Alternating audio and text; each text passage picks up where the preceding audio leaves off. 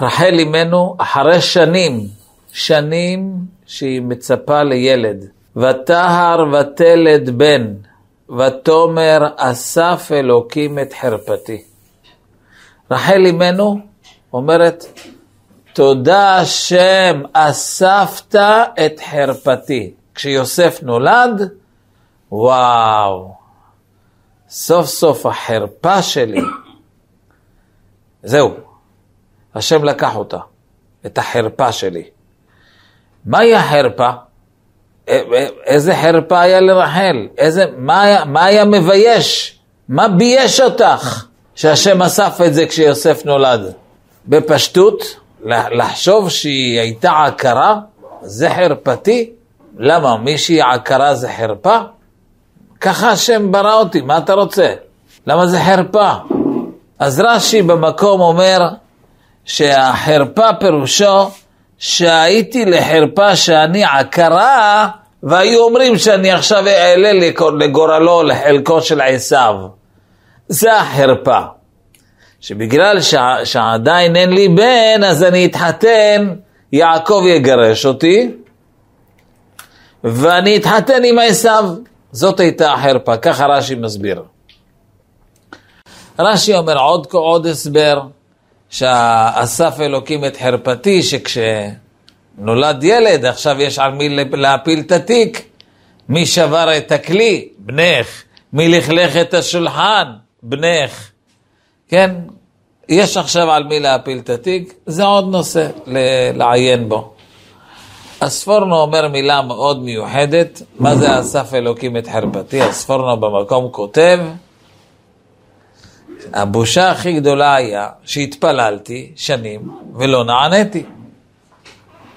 אומר הספורנו, אין לך בושה גדולה מזו שאדם מתפלל והתפילות שלו לא מתקבלות, עוד רחל אימנו התפללה, השם תביא לי ילדים, השם תביא לי ילדים, והוא לא הביא לה.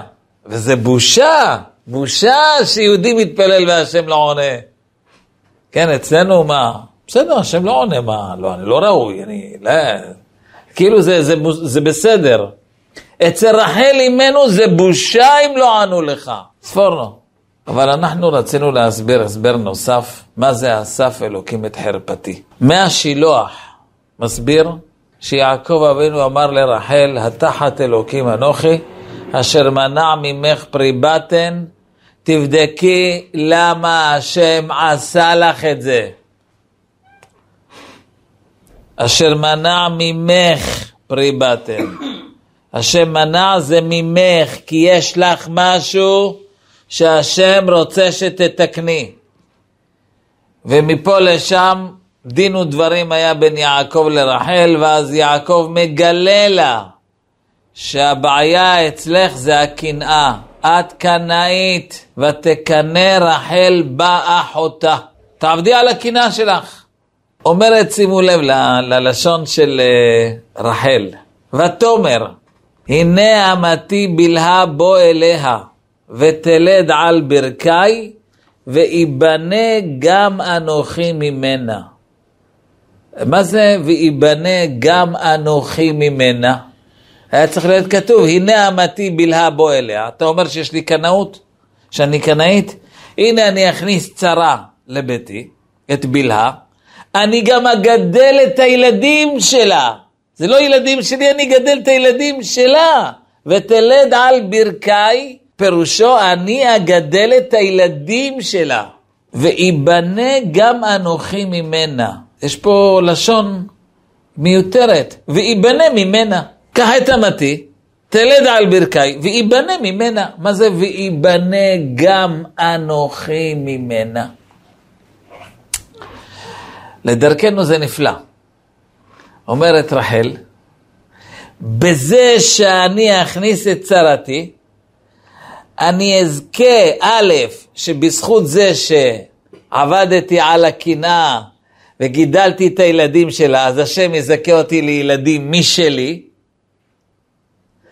אבל אני גם על ידי זה אבנה את האנוכי. את האישיות שלי. הרי אני צריכה, אמרת, לתקן את מידת הקנאה. בזה שאני אכניס את צרתי, אז אני בונת גם את אנוכי. לא רק ייבנה בזה שיהיו לי ילדים, אלא אני בונת, אני מתקנת את הקינה שלי.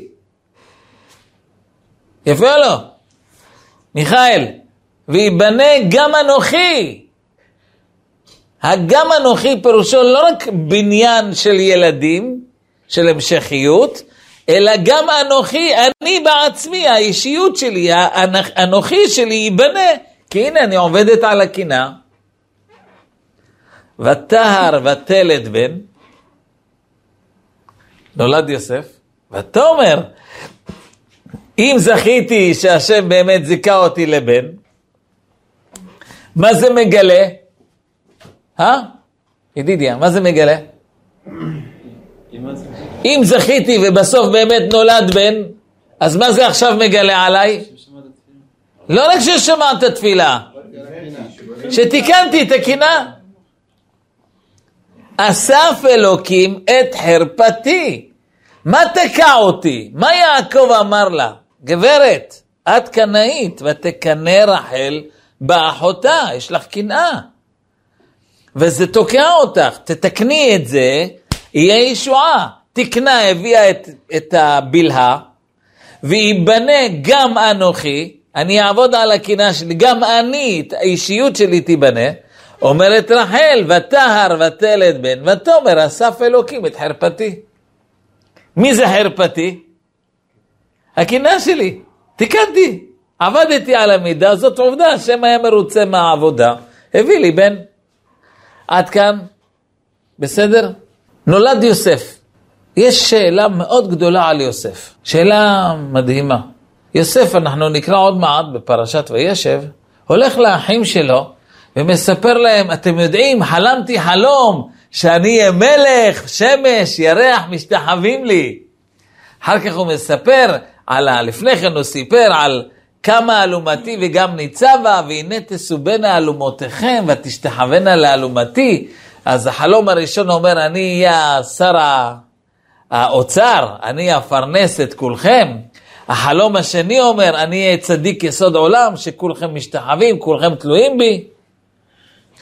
תגיד לי, יוסף, מה אתה הולך לספר להם חלומות כאלה, שיכולים לגרום להם לקנות בך?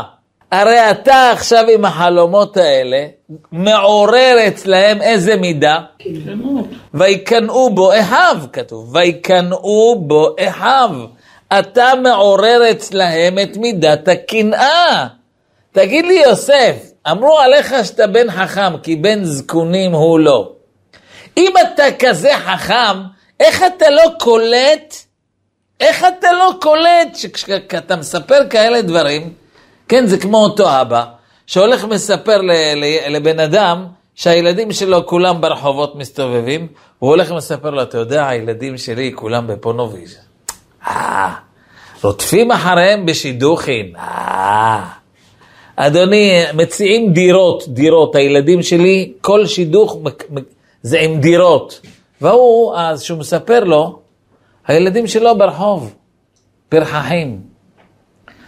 אתה לא מבין שכשאתה מספר כאלה סיפורים לאחד כזה, אתה מעורר אצלו קנאה? אתה נוגע לו ביבלת. אמת או לא? איפה יוסף לא קולט שכשהוא הולך לספר לאחים שלו, אני אהיה המלך, אתם תשתחוו לי. תגיד לי, מה אתה, אתה, אתה לא קולט שאתה תעורר בהם את מידת הקנאה, ויקנאו בו אחיו? איך הוא לא קלט את זה? הרי בגלל זה מכרו אותך, בגלל הקנאה שעשית להם. אבל לדרכנו זה נפלא. במידה שהאדם מתוקן בה בשלמותה, הוא לא רואה את החיסרון הזה אצל אחרים. במה שאתה מתוקן, איזה חיסרון אני רואה אצל הזולת? אה? חיסרון שקיים בי. כן, כמו שהבעל שם טוב אומר, כל נגעים אדם רואה חוץ מנגעי עצמו. אז כשיש אצלי חיסרון מסוים, אני אוטומטית מזהה אותו גם אצל השני, כי זה קיים בי. אבל אם החיסרון הזה לא קיים בי, אני לא אראה אותו אצל הזולת. וכיוון שיוסף נולד מכוח תיקון של מידת הקנאה, אסף אלוקים את חרפתי, אז יוסף היה מצד הקנאה שלם. אז הוא לא ראה את זה אצל אחרים. כי במה שאתה שלם, אתה לא רואה את זה אצל הזולת. אתם זוכרים את הסיפור על רב אהרון מבלז? סיפרנו אותו כמה פעמים. רב אהרון מבלז הגיע מהשואה, ניצל מהשואה, וקבע את משכנו בתל אביב. אז החסידים שלו באו ואמרו לו, כבוד הרב, הרב מתפלל יפה מאוד, ולרב יש טריימל וזקן ארוך, אבל יש פה אנשים שנוסעים בשבת, כבוד הרב. הרב, אתה שקוע לך בעולמות העליונים, בוא, בוא תראה מה עם ישראל עושים. אמר להם רב אהרון מבלז, שקר וכזב. אני לא מוכן לקבל לשון הרע על עם ישראל, שהם נוסעים בשבת, מחללים שבת. אמרו לו, בבקשה הרב, בוא תצא. תראה, הרחוב מלא מכוניות נוסעות בשבת. לא מוכן לקבל, אני לא מוכן לשמוע, זה לשון הרע, אני לא מקבל לשון הרע. עד שמרוב לחץ הפעילו עליו לחץ, אז הוא אמר להם, אתם יודעים מה? אנחנו השבת, אחרי תפילת מוסף, נצא לרחובה של עיר ונפגין. טוב, נגמרה התפילה, רב אהרון מבלז עם החסידים שלו, שמים את הטליתות, הולכים לכביש הראשי בתל אביב, שם הוא היה, כביש הראשי. עומדים שם בשביל לראות מכוניות שנוסעות בשבת, להגיד להם, א', להראות לרב אהרון מבלז, תראה את המצב של עם ישראל, איך הם מחללים שבת, וב', למחות בהם. עמדו שם חצי שעה, שעה, שעה וחצי, שום מכונית לא עוברת. שום מכונית לא עברה. אז רב אהרון מבלז עומד שם שעה וחצי, אמר לחסידים, אמרתי לכם שאני לא מוכן לקבל לשון הרע, אתם סתם מדברים על עם ישראל, הנה אף אחד לא נוסע בשבת, סתם אתם אומרים את זה. אמרו לו, כבוד הרב, עוד, עוד טיפה, עוד טיפה, תחכה עוד חצי שעה, אתה תראה. חיכה עוד חצי שעה, שום מכונית לא עברה. אז אמר להם, טוב, מספיק שעתיים, אני מחכה פה, אני לא... הזמן שלי יקר. נכנס חזרה לבית מדרש שלו, כל המכוניות חזרו לכביש. מה הפשט? מיכאל, מה הפשט?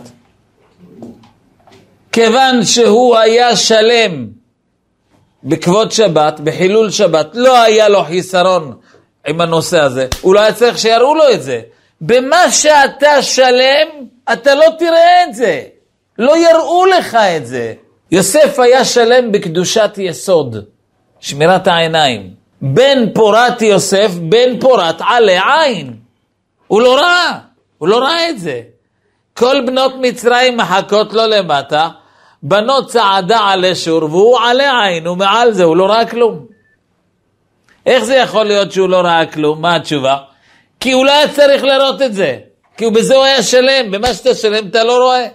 לכן, לכן זה נפלא שרחל אימנו הביאה את יוסף לעולם מכוח תיקון מידת הקנאה, לכן הבן שלה לא קולט אצל אחרים שיש להם את המידה הזאת.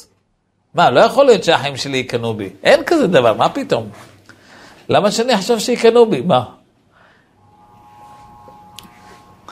ופה אני רוצה לקשר את זה להודיה להשם. כשיהודי זוכה שבורא עולם יאיר לו פנים. וישמיע לו ישועה, כמו רחל אמנו שזכתה לבן, וכמו בעלת הבית שזכינו להיות ב... במשכן שלה, שהודיה להשם על הישועה. בורא עולם עושה ישועות לבן אדם כשהוא רואה שאתה נתת לו נקודה. עשית שינוי, עשית תזוזה, הראית רצינות, הראית שאתה עובד עם עצמך, אסף אלוקים את חרפתי. מזה זוכים לישועות. פעם אחת נסעתי ברכב עם אחד התלמידים של רב אושר, והנהג הפעיל את הרדיו, ואז סיפרו שם שיש ילד חולה. ילד חולה. אז הקריין ברדיו פונה לציבור המאזינים, שלום מאזינים יקרים, אנחנו החלטנו בתוכנית שלנו לעשות uh, תפילות ולעשות uh, זכויות לחולה, אז בבקשה, מי מוכן ללמוד משניות, מי מוכן uh, לעשות משניות לרפואתו של החולה? אז אמר לי התלמיד של רב אושר, שיעבדו על המידות שלהם. זה יביא להם את הישועה הכי גדולה. מי מוכן לעבוד על המידות? ואת זה אנחנו רוצים לברך את בעלת הבית, כשם שזכית לישועה שהשם בישר לך בשורה טובה בבריאות הגוף והנפש, שככה תזכי שהשם יבשר לך עוד ועוד בשורות טובות, אם זה בבניית הבית שלך, ואם זה בזרע הקודש של קיימא, ואם זה בשפע של פרנסה וכלכלה, ומציאת חן וחסד בעיני כל רואייך לעבודתו יתברך, ושזכות הבעל שם טוב ורב אושר יהיו כאן בבית הזה, וילוו את נעמי בכל אשר תפנה, תשכיל ותצליח, אמן כן יהי רצון.